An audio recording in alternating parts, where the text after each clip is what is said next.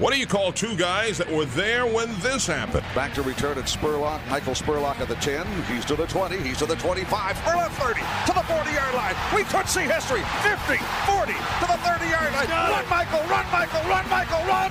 Touchdown, Tampa Bay. There you go. And that 62 yard field goal attempt. It is.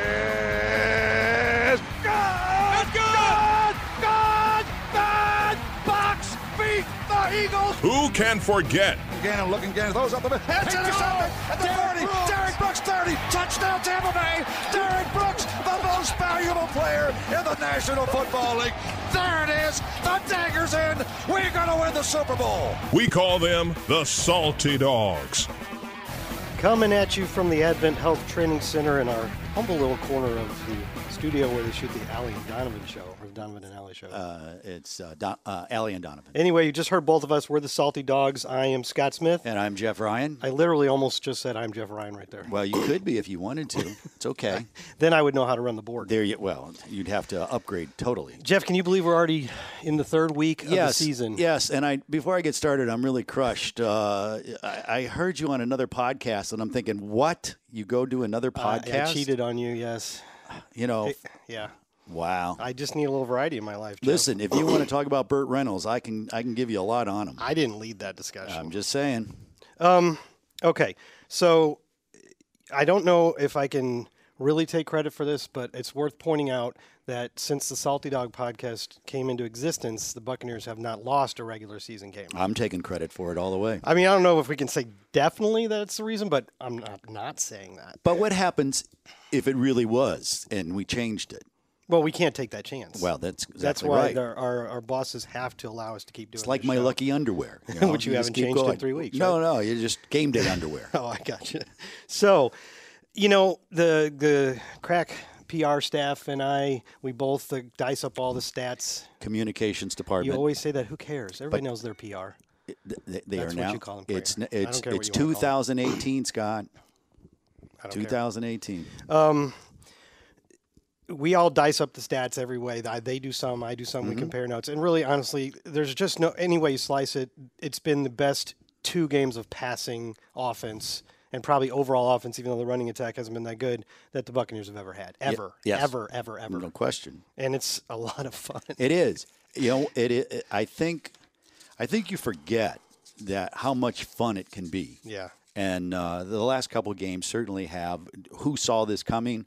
I'm not sure. Other than people maybe upstairs in this building saw it coming, but uh, you, you- Nobody you- else. No, and you have to enjoy it. And you know, it is only two wins, and I know there are people out there going, "Hey, you guys are really jumping on the," you know, just um, Ah, I had a friend get on my case Yeah. because we You used got the lucky Super Bowl yeah, in the yeah. last podcast. Right. Despite the fact that we said we're not talking about the Super Bowl. Correct.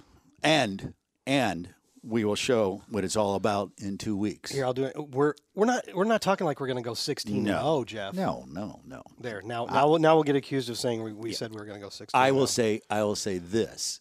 Worst case scenario that I would say 99% of the people who cover sports well, I- I'll reverse it. Best case scenario that 99% of the people who cover sports that the Bucks would be 2 and 2 after 4 games. So, best at best at best, that that would be- be because we were facing the most difficult in terms of wins from the previous season, the most difficult three game start to a season ever in the history of the NFL, and you're a five and eleven team with your starting quarterback suspended. yes. So you can't blame them.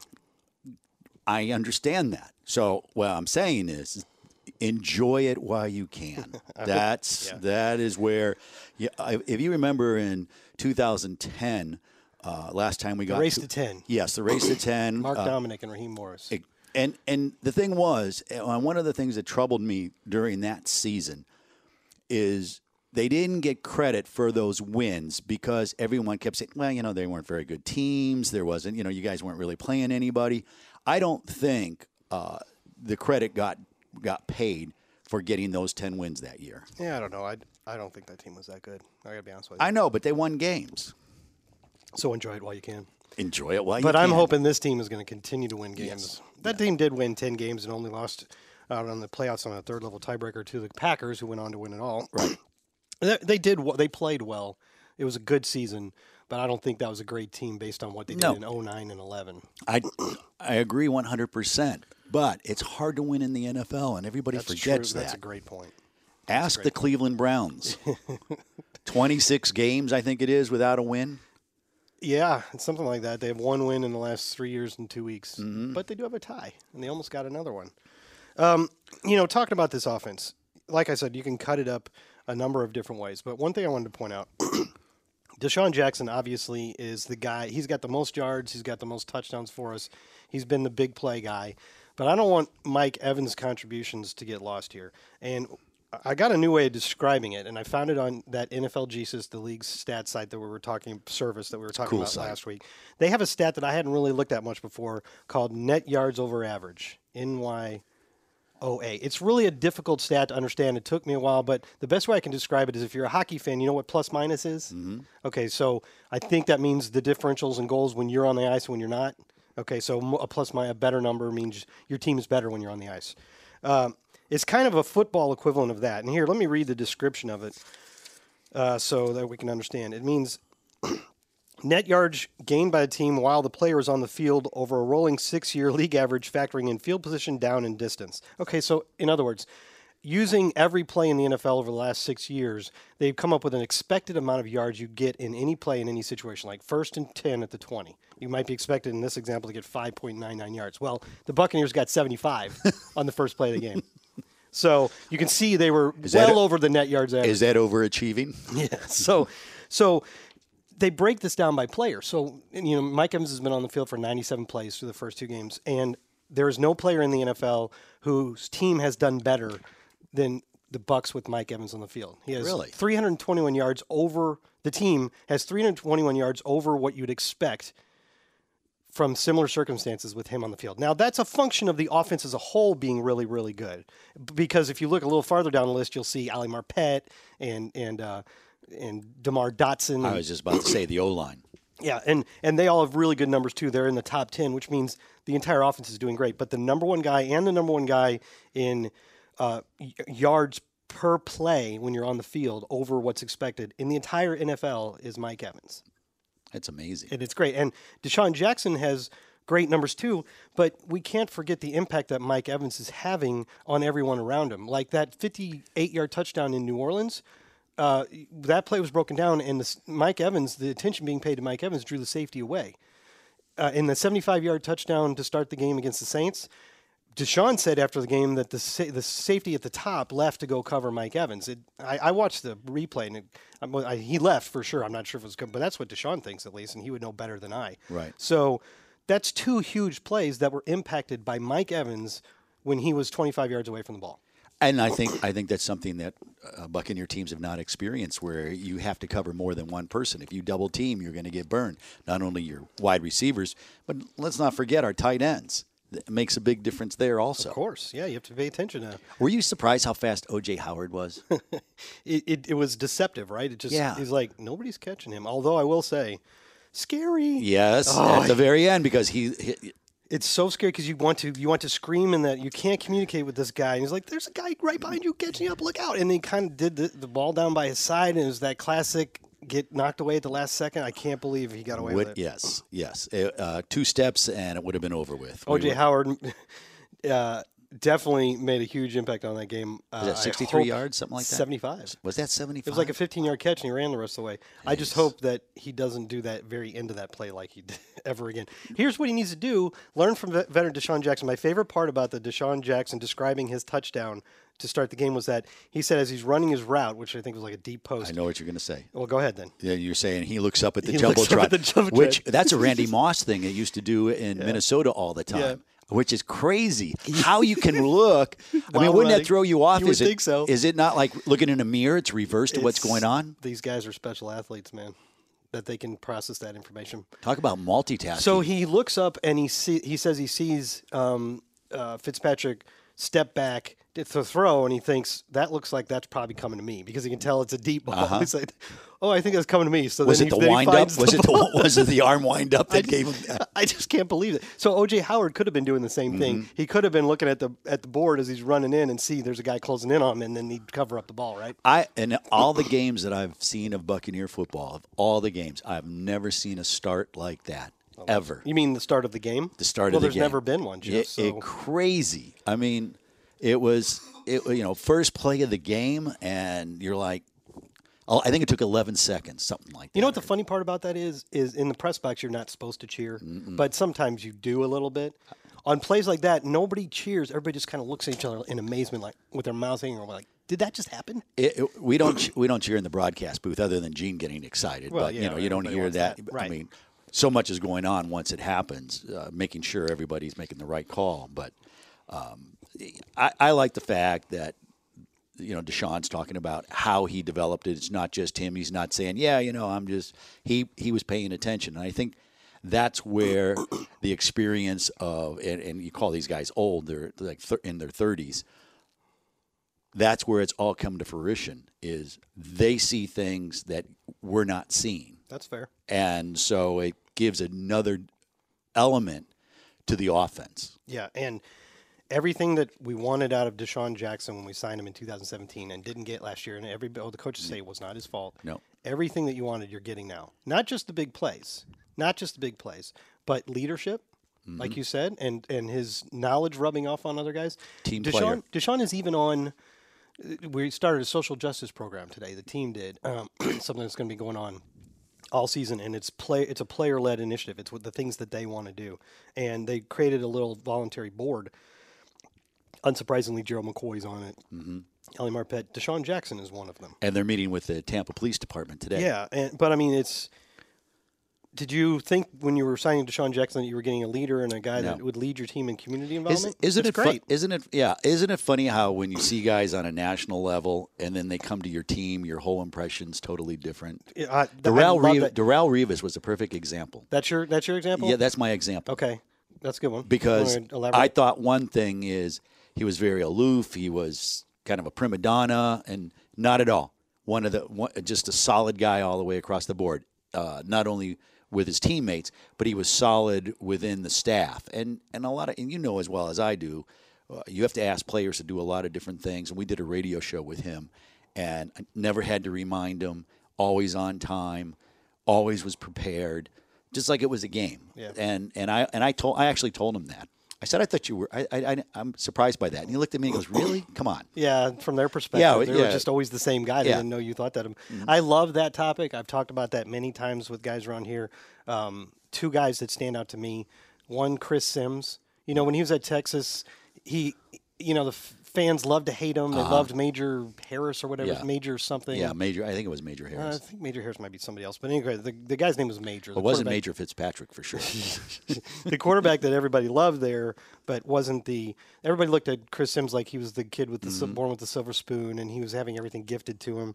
He comes here, and I've rarely met a nicer guy among all the players. I and agree. just as a guy, just as he's just as happy to talk to you or me as his teammates. Just a great guy. and if you run into him today, he says I hello. did that. and- That happened to me in uh, somewhere. We were, oh, uh, I think the combine or something, or the NFL owners meeting. I ran into him. super guy. Okay, so then the second one is Joey Galloway. Oh yes, you know, he holds out that one year. He's traded for two first round picks to the Cowboys. Again, you think prima donna. Right. Not at all. Nicest at all. guy ever. And just down to earth. That's the guy that begged me for weeks and weeks to play on our staff softball team. Yes. And then eventually did because And when Bruce he Allen said he could. And when he was running slow, he was five times faster than everybody else out there. At least he wasn't like Lamar Thomas. That guy played on my team for a while too, and he was so annoying because he was in love with his speed. So he Mm-hmm. did a ground ball, and he'd beat it out to first, but instead of just beating it out, he'd turn and try to go to second, and then he'd be out by a mile. Ah, yeah. it was really irritating. Okay. Anyway, that's off topic, and I can't believe we haven't even mentioned yet that we're going to be talking to next Ring of Honor member Tony Dungy here in a Yes. couple minutes. Well, the, the reason why we don't have to mention it is because when you see the podcast, it's Everybody going to be knows. it's going to be a picture of Tony up there. I know, but I'm still excited about I'm it, very excited about seeing him. Yes. and he'll tell us some stories. Yeah, and got some and, great stories. and and yes, and just I mean, you talk about a guy that just is what he is. That's Tony. Yeah. Okay. There's no surprises. Okay, before we move on to Yep. Tony, we have to address the elephant in the room. Because I don't think the- there is an elephant in the room. Well, well, that's one way of looking at it. But and and you know we were talking about DeSean, and he apparently brought it up on NFL Network. Uh, his opinion is you can't when Jameis Winston comes back. If Fitzpatrick is this hot, you can't make a change. Okay. Mm-hmm. Now the first thing we need to say here is what what Dirk Koetter, who's the spokesman at this point for the team on this subject, says, and that is that's not an issue for us to worry about right now. I agree. It's the Bears. I mean, it's the Steelers to worry about right now, and mm-hmm. we'll cross that bridge when we come to it. That's fair. I'm sure they're thinking about it. It's not like they're they're avoiding it. You know, they got to be considering options, but it's also fair not to discuss it out in the open. You know, so the the official team response. So anything we say here is just you and I, kind of. Yeah, it's just us. It's just us freewheeling on it. What, what we think could be. What's what's the disclaimer? Uh, our views do not represent the do not- organization. Do not necessarily. I mean, Yeah. our views that our passing attack is really good probably do represent the Yeah. organization. Well, we do we, we do have more insight than most people, and there's some things that we have to keep close close to the vest. I mean, Yeah, if we knew what the Sure. decision was, and I- I'll be honest, I- we don't at this point. But if we did, we wouldn't be able to reveal it. no, but I don't know either. But I'm going to go by what's been said by Dirk numerous times. He takes the best Yeah, right. 46 of that week. That's correct. So if he thinks Fitzpatrick is the be- one of those 46 and over Jameis, then that's what they'll do. and he goes by his matchups, and I think that's very fair. Um, you have a quarterback that I, who knows the reason why? Who knows the reason why? Other than does he have a great rapport with, with his wide receivers? Is it because you know everybody talks about how old he is? He's 35. There are quarterbacks older than he is still playing in the league. That's true. By five years, Right. five six That's years. That's true. That's a good point. So, so is he coming into his prime late? Could be. You you don't you don't last in this league for as many years as he has without some skills. And he's done the, as Coach Koetter likes to point out, he's done this before. He won the Player of the Week award last week, and that was his sixth one. Uh, and it's his fifth since 2014. And I looked it up. He's got a decent shot to win it again this week, which would be six. I think it's going to be hard because of the guy in Kansas. no, Six but that's, that's AFC. Oh, That's that's true. That's so true. probably the biggest issue is Matt Ryan because I think he had two passing and two running touchdowns. So we'll see. But if Fitz were to win it again, that would be six since 2014. And the only players in the entire NFL, either offense, defense, or special teams, who have more Player of the Week awards, if he gets the 6 would be uh, Aaron Rodgers and good company. yeah, there's another quarterback that I'm, I'm blanking on right now, but it's Aaron Rodgers and one like Tom Brady or something. Yeah, I'm sure it would be Tom. And then there's two other quarterbacks uh, that have six. So he'd be up there with the guys that have had the most of these one week explosive days. I I So I this isn't totally out of the blue, is my point. Right.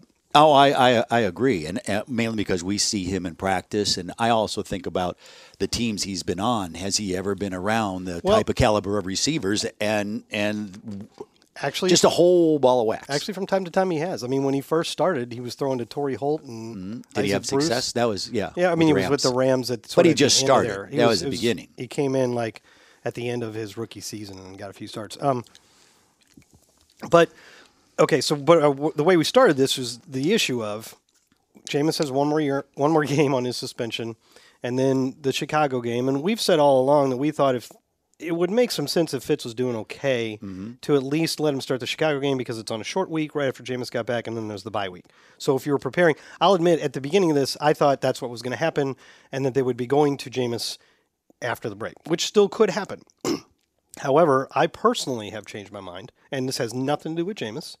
Uh, I, I think you have to acknowledge the fact that one of the reasons you asked why is he doing so well fits. One of the reasons is this ridiculous cast around him. Mm-hmm. You know, and, and Coach Koetter said a lot of the things you said about specifically why Ryan was doing well. That he's a good quarterback, he's experienced, you know, all that. He's had time to work with these guys, and then he said, and also the cast around him is really good. The offensive line is playing phenomenal, so he's got time to throw, and he's got an incredible cast of pass catchers around him. So that uh, he, would- I'm sure if he'd be the first one to say that if he were in the room with us right now. Right. That's helping him do well, and presumably, if Jameis were in there, he would be benefiting from the same same assets.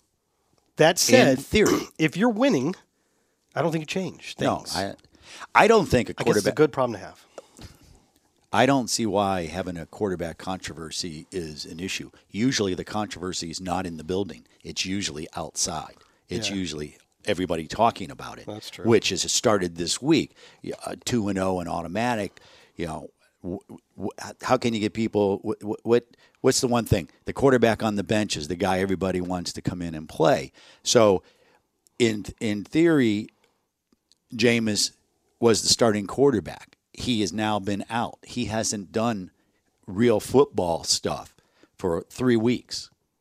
So, no matter what happens in the Pittsburgh game, I agree with you. I think it, you know, unless all of a sudden Fitz's arm falls off, um, I, I think you stay you stay with it, and then when you get to the bye, you reevaluate where you are, where you want to go down the road. Yeah. And it doesn't hurt, Scott. It, I mean, it does not hurt to know that you have three really capable quarterbacks on this team, and Ryan Griffin showed that during the preseason. Yeah, usually when you have a quarterback controversy, it's because things aren't going well, and they want you to bring in the backup. It's not usually when things are going well.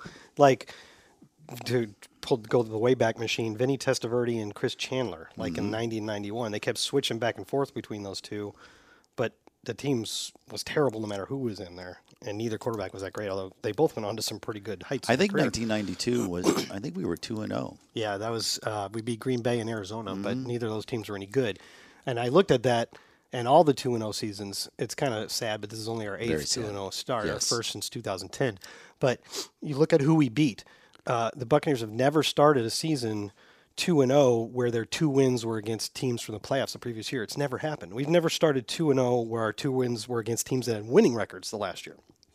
So this is a really quality two and zero start. Uh, well, it's a good measuring stick that says no matter what happens, I, well, it does matter. You know, wins and losses always matter. But I think you can look at this team and say, without snickering, they can play with anyone. Now, I'm not Because of the offense. Yeah, I'm not going to say you're going to beat everybody, but I'm just saying that going into the game, you have a shot at winning because you have the weapons. You have, you know, you have the team. week, and Yeah. you can utilize them because the offensive line is playing Right, well. right. Uh, you know, the defense obviously ranked 31st, needs to get better, and there's there's injury concerns there. Mm-hmm. There's there's issues with the teams that we've played so far. There's issues with the fact that we've got these big leads, and then you're protecting the leads, and sort of the teams moving the ball pretty well on you. One thing you have to remember is the league is is not the same as it used to No. be. So. Uh, Kansas City, for instance, I would think people are pretty high on Kansas City right now, right? Yeah. Well, they're the last in the league in defense, and defense is arranged. The rankings are arranged by yards, and the game is different now. I mean, giving up 21 points to Philadelphia, including the last seven on just an insane that was a great catch. pass. That was great. That pass was rid- I, when I saw Carlton leaping up. I'm like, well, we got this one stopped. How he dropped that over Carlton under the other defender and right in the corner is amazing. You just have to stand up and clap and say, "Awesome play." So, but we, we you have to make some big plays along the way, mm-hmm. which we did with some with the with the fumble and the sack, uh, and some third down stops. Lavonte David on fourth down. Marcus Williams on his first ever play for the Buccaneers on defense on third down. Before that, stops Zach Ertz in the open field. You have to have some big plays, some big stops. You have to have good third down defense, which we actually have so far, and you have to be better in the red zone. And before that fourth down pass, the Bucks made the Eagles use seven plays to get that ball in from the 20 in. It took them seven plays, and they made three really good stops inside the seven to force that fourth down. Okay, the Eagles make a ridiculous play, but in addition to making them work so hard for it, I was I can't help it during those games. I'm staring at the clock the like the entire time, like just keep ticking down, and and that that sequence from like the 15 yard line in took them like three minutes off the clock was running because they were saving their Three timeouts forty-six, I think that whole drive was. They needed their timeouts. They knew that to stop us and stop the clock when we had the ball. They needed to have those timeouts if they after they scored. So they weren't using them, and I thought their tempo was a little slow. I thought the the Eagles should have been getting to the line quicker. Uh, so that was important because when we punted the ball away at the end, we there was time for like one more, two more plays, and that's it. So the defense. We and I can't help it. I look at it. We got to get over looking at these things like 31st in league. Has the defense been great? No, it is definitely not. But they have made enough plays to help this team win.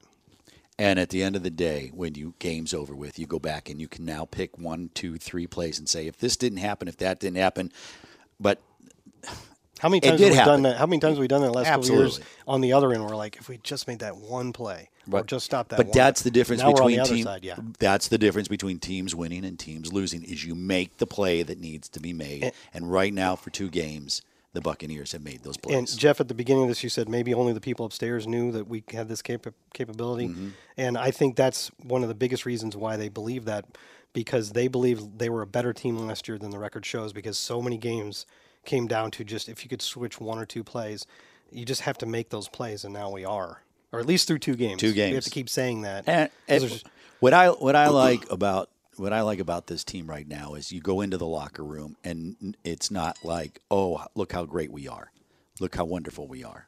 They're not doing that. It's Yeah. they got to win. They're on to the next game. There's a lot of chemistry in there, and you s and you saw it with Ryan Fitzpatrick doing his press conference, and you can see that kind of brings a lot of people together. Yeah. You know, so at least they're making light of it. They're having a good time whatever whatever it is, if it's the Kool Aid, if it's whatever, just keep it going. All right, Jeff, we're we're becoming Yes. just incredibly famous as the Salty Dogs, Mm. right? But I think there's a guy that our fans would like to hear a little bit more than us. I'm with you. So let's uh, let's cut this off. We'll get to the fans' questions in a little bit. But next up, the newest Ring of Honor member, Tony Dungy, joins us. The Salty Dogs. And we're back here on the Salty Dogs podcast. I'm Scott Smith. That's still Jeff Ryan over I there. am.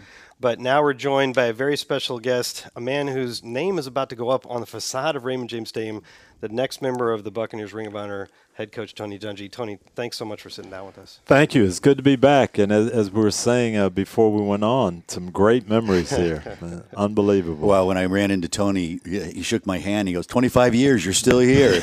It is. don't Everybody's know- surprised when they come back. It here. is. I It's don't crazy. Know, I don't know if that's good or bad, though. That's the Thing. no, it's good. Okay. It's definitely good. Well, Tony, you're already a member of the Pro Football Hall of Fame, which I imagine has to be the greatest honor for any former player or coach, of which you're both. But can you tell us a little bit of the specific honor of a team essentially saying they always want their fans to remember the place you occupy in the history of this franchise? That is what's really incredible, Scott. And uh, my kids have been asking me um, all this last couple of weeks, Dad, is your name going to be in the stadium? And, you know, to, to think of it, that you know, of all the people that have worked for the Bucks, played for the Bucks, been associated with the team, you're one of a handful of names that are on the stadium, and it's really hard to believe.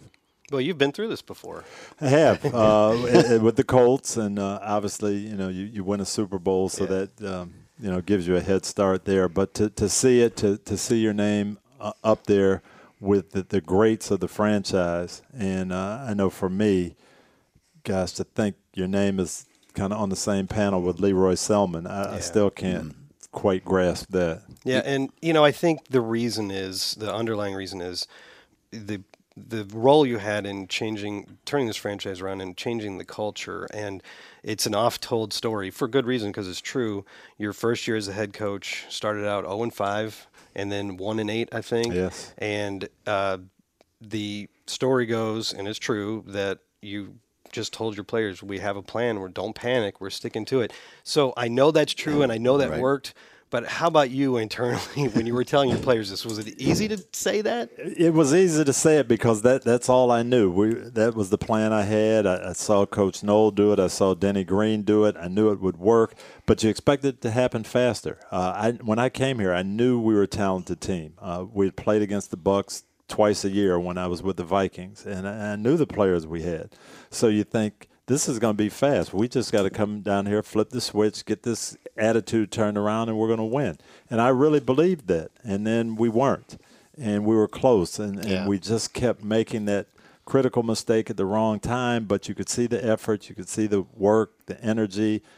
And you just felt like it was going to come, but you, there were times where, Lord, wh- when is it going to come? It hasn't happened yet. I had a number of players tell me that you had said the system's going to remain the same. We may change players, but the system's staying the same. I hope I, didn't, I hope I didn't say it like that.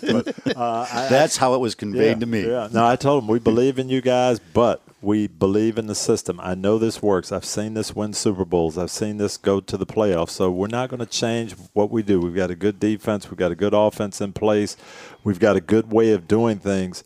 But you guys have to believe in it, and when you do, we're going to win. Uh, trust me, it's not going to change. A lot of people will go back and look at the, the game against San Diego as the turning point. Down 14 points. John Lynch, of course, his family's there. There's a big banner on the corner, the Lynch mob hanging out. Makes the big interception. Mhm. Would you would you go as that would be if you had to find a mile marker? I would say that one solidified us, but the, the turning point really was a couple of weeks before that. Uh, we played the Oakland Raiders at home. We were one and eight, as Scott mentioned, and uh, Sorry about that. No, and and things had not- we it, it didn't click, and we had a couple things go on on our Tuesday, our day off. And I remember talking to the team about that and saying, we've got to understand that little things matter. Being on time to autograph sessions, being where you're supposed to be, doing what you're supposed to do all the time matters. And that's how we're going to pull out of this. That's how we're going to win. We had a long discussion about that, kind of fought our way through it. We won a game in overtime that day, got our second win, and it, it, it clicked. But then we went to San Diego, it was put to the test because now we're on the road. We I guess, never won on the West Coast Correct. at that point. Um, we, we feel like we've got this energy. We're going in the right direction and suddenly we're down 14 nothing uh, right away and it could have been oh well you know here here it goes Yeah. again but they fought through it they stayed they played the entire game we ended up coming back winning and i remember walking off with jon uh, going into the tunnel they're saying you know what? This this just might be it. We i, I think we see now what we're capable of and and sure enough that was it. Yeah, and then five and zero the next season, and Mm-hmm. the cover of Sports Illustrated, back to the playoffs. Well, speaking of 97, and I may, may be wrong on this, but I was telling Scott, either somewhere I heard you or somewhere I read that of all the, and correct me if I'm wrong, out of all the years that you have been in pro football, 97 stands out as your favorite year. favorite year, most fun, uh, most energized. Uh, I remember, you know, opening day, we're playing San Francisco, and everybody's just kind of just like this year. Oh, the schedule's so tough. Gosh, you got San Francisco to start off with. Then you got to go to Detroit, then Minnesota. And how are we going to win a game? And, um, you know, the, the crowd was anxious and there because of how we'd finished up the last year, but no one saw that coming. We held the 49ers without a touchdown, and the, the, energy in the stadium was great uh, week one. And then we had two road games uh, where, you know, people, I think, were thinking, well, we'll see if they're for real. And we uh, beat Detroit. Warrick had a breakout game. We beat Minnesota. Trent played really well. We held them in check. And now we're, we're 3 and 0, and we come back and we're playing the Dolphins on Sunday night. And the first sellout that we had, and I remember John Cordova coming in to me before the game and saying, We don't have any tickets left. and it was like oh. unbelievable. This is, you know, this is just, this what you want. And it was Jimmy Johnson and Miami and mm-hmm. Marino and Sunday night football, and we won that game. And all of a sudden, you know, the Bucs fans they, they'd always been here, but now it was energized, and and that, that was a that was a special And year. the fifth game of that streak was what team, Jeff? The fifth game? Arizona. And who caught the fourth down play that ended up being a touchdown? That Karl Keith- Williams. Karl the True Oh. Williams. Beat Aeneas Yes. Williams on a, Oh, a I didn't fourth down remember play. Yes, I'm, go- I'm, I'm, I'm reeling Aeneas back. All right, where are we? who's in the Hall of Fame now, just, Just- I mean, misses that ball by an inch. Yeah. Karl catches it, takes it to the end zone, and we win. You know, to go five and zero. And I was telling Nelson Luis after that game, then we get a call. We're playing Green Bay the next week, and they said we're moving you from one o'clock Mm. to four o'clock, and That's so exciting. we've Do you- arrived. we have arrived. We're big time now. Do you remember? Can you remember the details of just about any game if it's thrown at you? Most of them, yep. Yeah. I, I think a lot of players and coaches are Oh, like yeah. that. It- you just you just remember those, All those right, moments. I I got a really random one. Last year, the Chicago Bears ran a, a trick two point conversion Yeah. play, and everybody was raving about it. And I was watching that play, going, "That's exactly the play that." Philadelphia. Well, you ra- you guys ran it against Green oh, Bay. we ran it against Green Bay to tie the game. Yeah. Yes, two, we ran it for a two point conversion. We called it Heisman sway.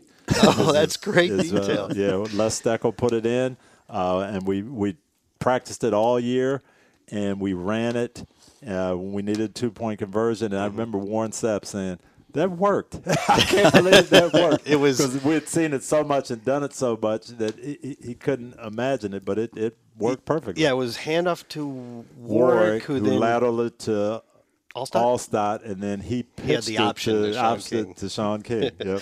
I was watching that play, and everybody's raving about it being such a revolutionary idea. I'm like, we ran that In, uh, 18 years yeah, ago. 2000 or 2001. Unfortunately, yeah. the missed field goal, and and uh, Yeah. otherwise we'd have had to buy that week. Yes, that year. yes, yeah. It's amazing how seasons can change on the On one on play. one play. Yep. Yeah. That, that Jamie is- Duncan intercepted the ball, ran it back, and we got in field goal position and just went six inches to the And right. And it's not like we had a poor kicker. Martin Yeah. was having a great year. Yep. One of the few big kicks that he missed Yeah. for us. Yeah. The um, 99 season where we go to the championship game and, and then everyone claims on the Bert Emanuel rule and all of that. Again, I'm going to go by history. Didn't we we had that happen once before to us, or was that a play that?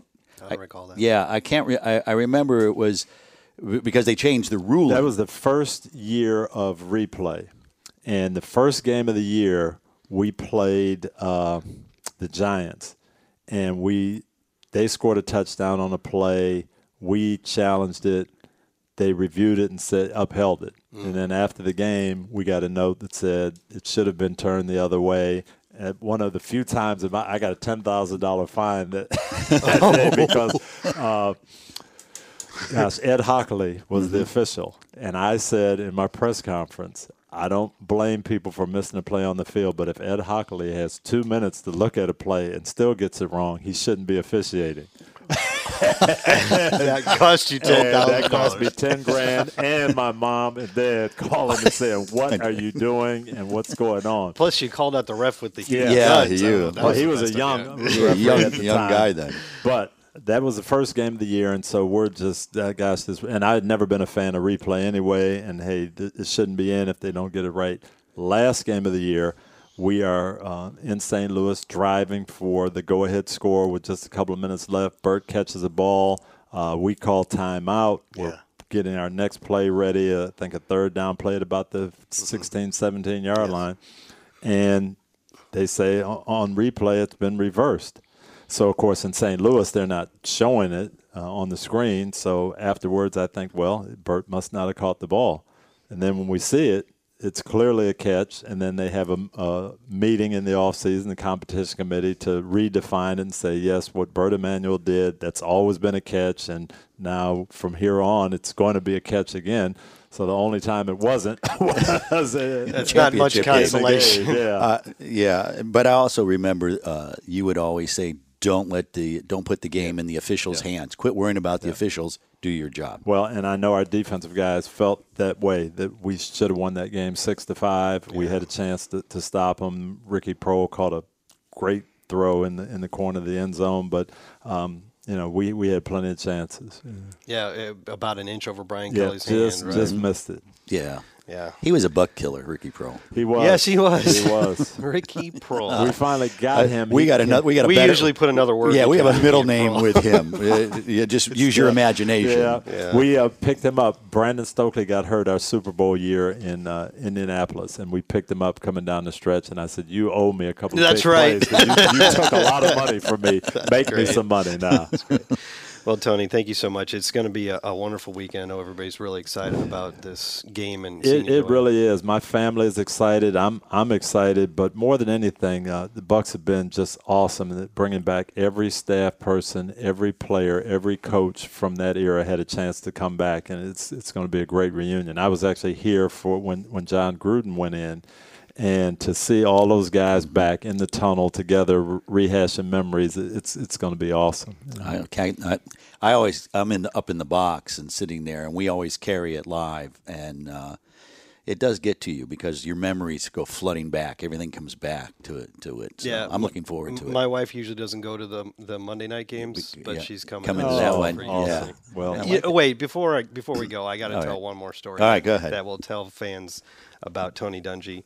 Um, this was a couple years after you were were had gone to Indianapolis. So you weren't, but you live here, Yeah. and so my father-in-law, who has since passed away, was in a McDonald's, and you came into the McDonald's and were in line behind him, and he turned to tell you my son-in-law works for the Buccaneers.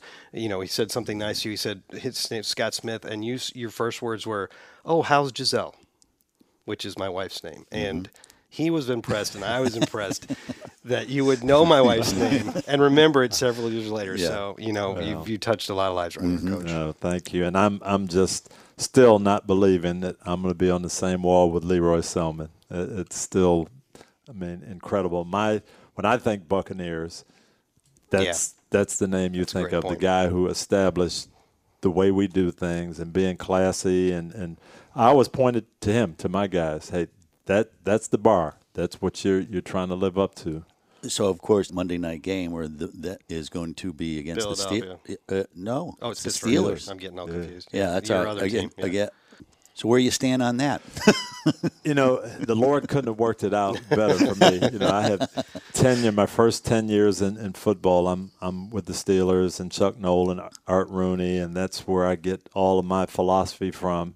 And so to be inducted into the Bucs Ring of Honor with the opponent being the Steelers, it, it- poetic justice. uh, I like well, it. great. We're all looking forward to it. Thank you so much for your time today, Thanks, Coach. guys. Thanks, Tony. The Salty Dogs. All right, Salty Dog fans and Tony Dungy fans. I bet that was a lot of fun for people out there. You know, every time I sit with that man, I learn something. Well, yeah, and it's just nice to have the insight. And it's always fun, and you kind of brought it up to know the things that were important to them, and it's not necessarily the seasons and the games that matter to them that wasn't necessarily the ones you'd think of. Yeah, crazy, isn't it? It's a good time. So it's going to be awfully exciting to see him inducted into the Ring of Honor on Monday Night Football against the Steelers. How crazy is that? It's so you, great. You cannot write a script that you you. Well- Well, I mean, he go. I think they chose that game for that reason. Well, I understand, but what I'm saying is, is you come in as a as a Steeler, as a player, Learn from Chuck learn from Chuck Noll. You go through all of this, and then you, your opportunity to become a head coach is here. So great. Changed the franchise, Yep. changed everything. Yeah, great story. Uh, You know what? I'm, I'm glad that both he and Gruden are in the Ring of Honor member now, and, and maybe people can start ar- stop arguing about who deserves the most credit for the Super Bowl. They both do. They do. They do, And and and, and they both live happily ever after. Well, I don't know if Jon is living happy happy ever after right He'll be now, happier when he starts to get some yes, wins. yeah, there you go. All right. He has a 10 year contract, so Uh, he's got a little life bit of is good. Hundred million dollars. I think you're all right. All right, so you ready for fan questions? I am. All right, this one comes from Andrew, and he says, tied with Jerry Rice for. mo- It's just really abrupt. There's no like high salty Yeah, dogs or anything. yeah, Thanks a lot, Andrew. Cut to the chase. He knows we're running Whatever. long. I guess we, He we knows don't have to answer your questions, Yeah. you know. He knows we're running long. That's why he's cutting to the chase. There. Tied with Jerry Rice for most 60 yard catches, third most 50 plus yard TDs in history, 50th in receiving yards, et cetera, et cetera. Is that enough for DeSean Jackson to be a Hall of Famer? That's a good question. If no, or on the fence, what if he has two to three more years of similar production before retiring? What do you think? I think yeah. I think he he- Really? yeah Straight up yes? Yeah, I think so. I mean, he's a very special uh, special guy. I think what hurts him is he's uh, been on what's his this is third team. Was he? who Yeah, was- so what? he's- Well, Terrell but- Owens was like five teams. well, I understand, Randy Moss too. Mhm. Mhm. But I'm just saying. Usually, people like to go, "Oh, this guy stayed with the team the whole Yeah, time." doesn't but have that much anymore. No, no. But I think I think so. I think he's very special. I don't know if he's there yet. I, I would have I would really be tempted to say yes. The problem is, of course, it doesn't have the counting stats. He doesn't necessarily yet have the number of receptions and receiving yards that you'd expect from a, a Hall of Fame receiver. But like this question says, he could get there if he keeps producing mm-hmm. for a few more years. He doesn't seem to have lost a step. But you could make an argument for him sort of in a different way. Say, okay, maybe this guy doesn't have 15,000 yards, but the way that he impacted the game and to be the biggest big play receiver in the game for over a decade is an accomplishment in itself. I, I could see voting for him for that reason. I don't think it'll be easy. And I don't think getting in the hall is easy at all. Well, Because, that's true, uh, five every year. Yeah, yeah, and and how and the process. So don't even get me started. Yeah, we that. yeah th- that's our John Lynch. Yeah. that's that thing stuck in our head. Don't even craw. get me going. Yeah, Yeah, I won't get you started just because we're running long. everything. one of these days I'll get you started. That that whole that whole system needs to change. That is an antiquated way to put people in the Hall of Fame. Let's let's, let's get on that next week, or somebody right. send us a question about it and we'll answer it. All All right. right. question two, salty dogs, and he says, "Tell Jeff I spelled that with the A W, Ah, like nice. dogs." So he must have been listening last week. I like it. I love all the Fitz magic stuff, and one of the stories said he had something like a 150 passer rating so far. That's true. I think it's 151.5. Yes. I happen to be such an incredible fan, oh, oh, if I do say so myself, that I know the highest number you can get in that is. Do you know what the highest number you passer rating you can have is? No. Well, this guy does 158.3, which is correct. Are you impressed? That's him. I'm like, I guess I am very much Oh, so. Jeff is. There you go. Get a life. So my my question to you is, if that one pass hadn't bounced off OJ Howard and gotten intercepted, would Fitzy Fitzy have that perfect rating right now? Hmm. Is that enough to make the difference? Oh, and also, are either you or Jeff considering growing out a huge beard in homage? You spelled homage right too. Thanks and keep up the great casting so that that nice old nurse can get her chores done. Your pal Evan Ellis gave us last name and everything. He's talking about Rusty. Right. Uh, it, she didn't have to say old, although she did. say What she she's said. 75. Yeah, yeah. Okay. well, I already have a goatee and sideburns, so I'm almost there with a beard. I used to have a beard. I try it every now and then, and just I don't. I'm not a beard guy. Yeah. It gets scratchy. Yeah. I, I had one for a really long time, and you heard, we, we talked about the story. I lost it because the Bucs Yeah, went yeah. to the Super Bowl. know, But right. yeah, I don't know. Maybe Well, you got your signature look now. Yeah. You're good. Um, so, do you? What do you think? Because I know the answer. I looked it up. If if if you take all his numbers but remove that interception, does his pass rating go up to the maximum of 158.3? no. Yes. It does. Yeah. I had 50-50 chance. well, way- but, but but you also could say if he completed all his passes. So Yeah, but know, we're I only mean, talking about one play, yeah. and it was a perfect pass. Yes. If it just doesn't get the fluky, OJ starts to bobble it, and then he gets hit, and it flies up in the air and it's intercepted. Has anybody ever ended a game with a perfect? Oh yeah, yeah. It, Oh, uh. Craig Erickson did it once for the Buccaneers. Oh, wow. it happens every now. I think Yeah. it. It's Patrick Mahomes might have had Mm-hmm. one in this last game because here's how it happens. You you it's it's yards per attempt, uh, touchdowns per attempt, interceptions per attempt, and um, completion percentage. Those are the four things you combine to figure it out. And there's a there's a, a sliding scale, so as you keep going up, you get a better number in each one. And but there's a there's a cap, which would be one fourth of 158.3. I don't, I don't know where they came up with these numbers. Why they didn't normalize it to 100 would make things a lot easier. But there's only so high you can go. So if you throw 80% completion rate, you get the highest number kicked out on that part of the formula. And if you throw 85, it doesn't go any higher. Okay, so he's at the maximum he can get from three categories and close to the maximum, but from interceptions per attempt. But if he was zero, he'd be at the maximum and it'd go up to 158.3. He'd Well- be he'd have a perfect rating through two weeks of season, which is insane. Maybe Monday. Yeah, he'll have to he'll have to work real hard to get that passer rating up from 151.5 All Good right, question. That was a good question. Yeah, it was a really good question. Jeff, this is the last one, and it's right. from a uh, fan named Kyler. Names these days. Kyler. K y l e r. I like it. parent, You do like it? Yeah, I think parents different. try a little too hard. What what what happened to good old Scott Yeah, Jeff? I don't know. I'm as excited by every as well. He says I'm excited by everybody. I think it means as everybody by this start the season, but I won't try to claim I expected it. That's what we were talking about. Right. I thought we would be lucky to get out of these first three games with one win, and then try to fight back into it. You and the rest of the media. Uh-huh. I don't know how long this is going to last. This is like he was listening and sent the question in now, but it didn't.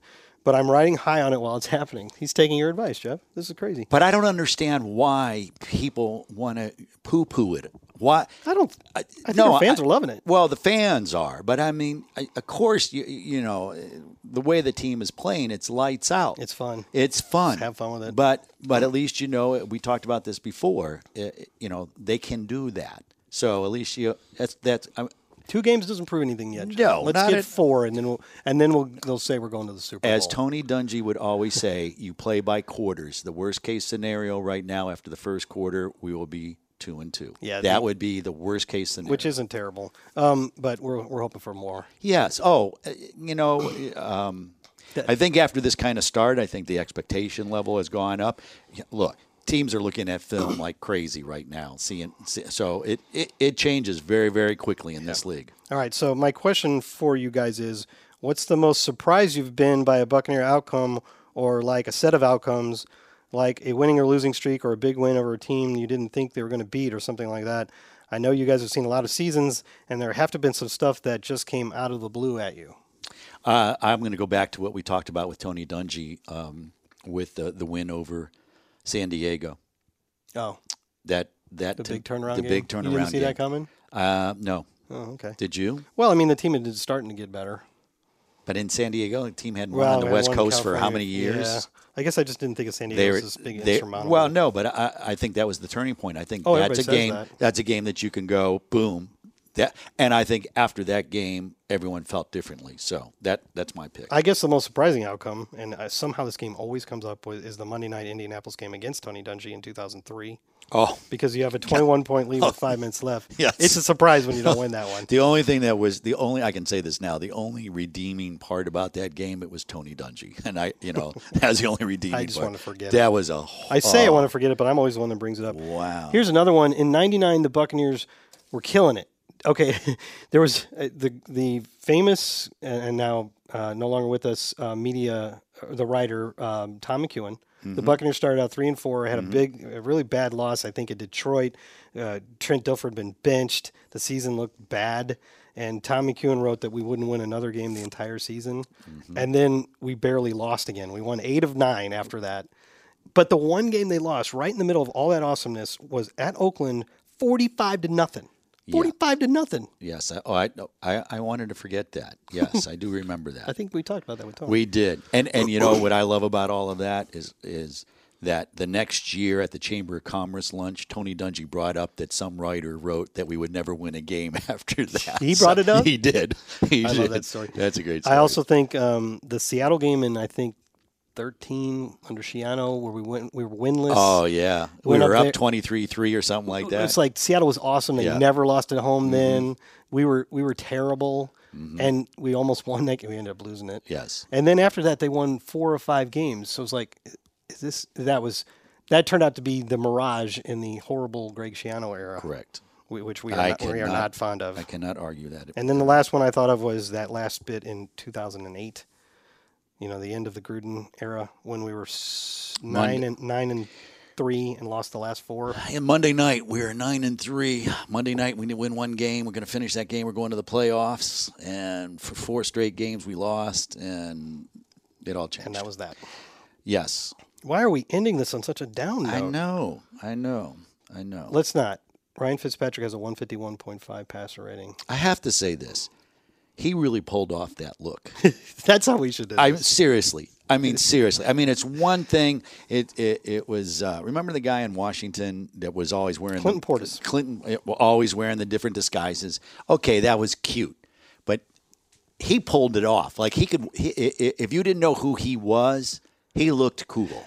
You know what I mean? If you He- didn't know he's not cool, yeah, well, I, I mean, hope he's not listening. Well, no, what I mean by that is, is that's not his demeanor. I know. So, but the fact that he walks up to the podium and and plays it, we got to stay within ourselves. We got yeah, it was really fantastic. was the funniest part about that is we're still on the air, so uh, we're still up in the broadcast booth, but I have the TVs punched into the press conferences so I can see who's up there and what's going on.